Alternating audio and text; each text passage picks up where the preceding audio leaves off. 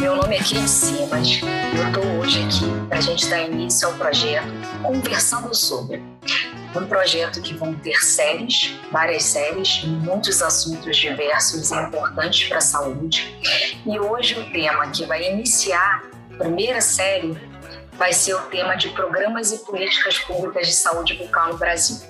É um tema que eu tenho bastante afinidade e que eu adoro. Para a gente entender o que existe hoje de programas transversais onde a saúde bucal está inserido, como está funcionando a nossa política nacional de saúde bucal, a gente precisa mergulhar um pouco no passado e ver de onde saiu todo esse processo, como foi todo esse processo para chegar até os dias atuais. Então, bem-vindo a todos e vamos dar início ao primeiro capítulo da série conversando sobre políticas de saúde bucal. Vamos então começar o capítulo último hoje, falando sobre as políticas públicas de saúde bucal no Brasil. As políticas públicas constam de um conjunto de ações do poder público. Elas visam solucionar problemas da coletividade, por intermediarem ações entre o Estado e a sociedade. São formulados em documentos que orientam ações e compreendem aplicações dos recursos públicos. Como eu já havia falado, nossa série de, das políticas de saúde bucal no Brasil, ela vai constar de quatro capítulos. E os nossos capítulos vão ser um sobre o Brasil colônia, outro sobre o início da República até 1930, o seguinte, 1930 a 88, nossa Constituição Federal, e o último da nossa Constituição Federal até os dias atuais.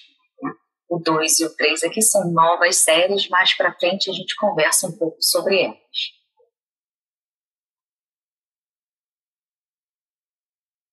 Vamos então falar do período colonial. O período colonial ele compreende de 1500 a 1889.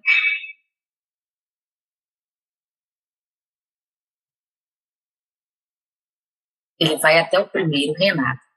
Ele compreende três séculos, inicia do século XVI e estende até o XIX. Ele foi caracterizado pelo encontro de duas realidades, duas realidades muito diferentes. A população que existiu aqui no Brasil e a chegada dos portugueses. A atenção à saúde limitava-se aos próprios recursos da terra nesse momento. Eram as plantas, as ervas, e aqueles que, por conhecimentos empíricos, né, os curandeiros, desenvolviam outras habilidades de curar.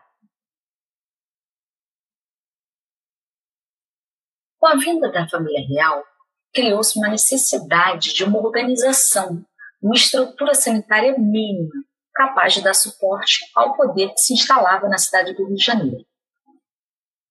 Até 1850, só o que a gente tinha era de, de saúde pública era a delegação das atribuições sanitárias às juntas municipais, pequenas juntas que tinham essa atribuição, e o controle de navios de saúde dos portos. Dos portos. A inexistência de uma assistência médica estruturada fez com que proliferassem todo o país os boticários. Quem eram os boticários? Farmacêuticos a eles cabia uma manipulação de fórmulas que eram prescritas por médicos. Obviamente, muitos deles faziam suas próprias prescrições e prescreviam, muito parecido com o que a gente tem ainda nos dias atuais. Profissionais não médicos que são curiosos, né? E principalmente no, na realidade atual que a gente vive com tanta tecnologia, utilizam da tecnologia para a, prescrição de medicamentos, quando na verdade não é a função deles fazer.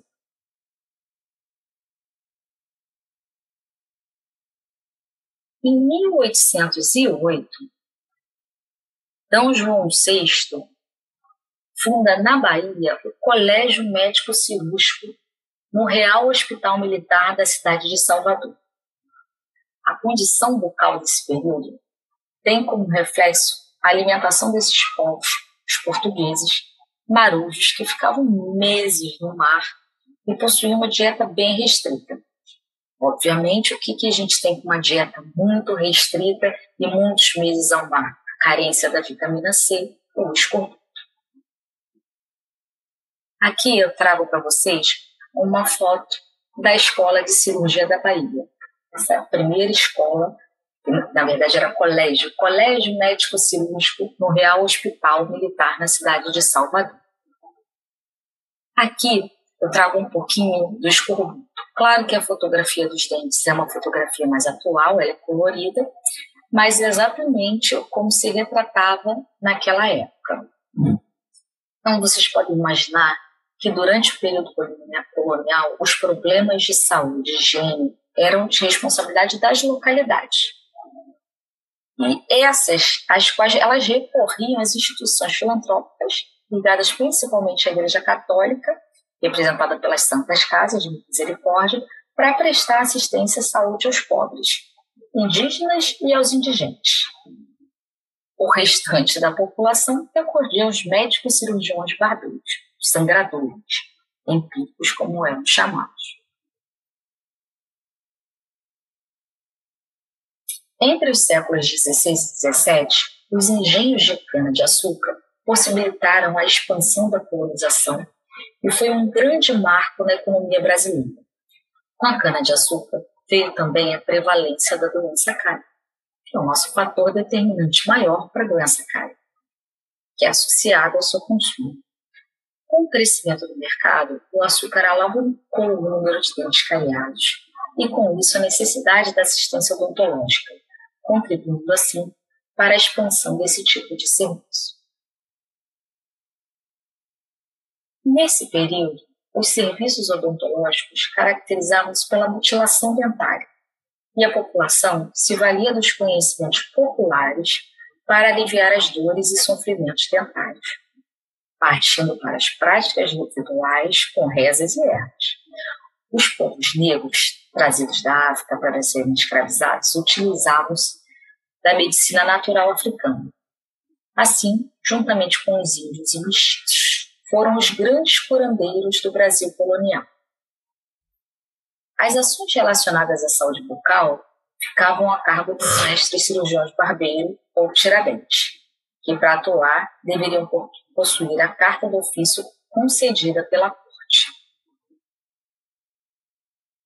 Aqui eu trago para vocês, bastante curioso, como eram os fósseis, como os mestres cirurgiões barbeiros utilizavam esses instrumentais para fazer as mutilações. Não, não tem outro nome, não eram cirurgias, exodofias, eram verdadeiras mutilações.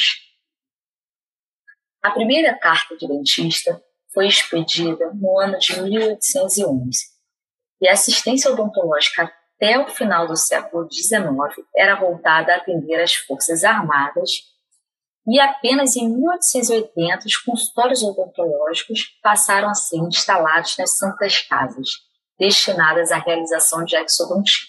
Mais uma vez, a odontologia estava destinada à mutilação, era só o que se fazia na odontologia. Os primeiros cursos de odontologia foram criados em 1884 e a relação do Estado com a saúde bucal fixou-se na regulamentação de recursos humanos e o exercício das atividades e ações da assistência restrita a militares em instituições, instituições filantrópicas. Obviamente que estava na hora da população se movimentar e fazer algumas exigências não tinha como ficar, permanecer da forma que estava. Nós vamos então dar uma pausa e em dois dias a gente volta com o capítulo 2 da série Políticas e Programas de Saúde Bucal no Brasil.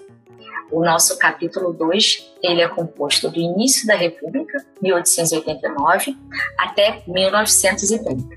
Aguardo todos vocês lá. Um grande abraço.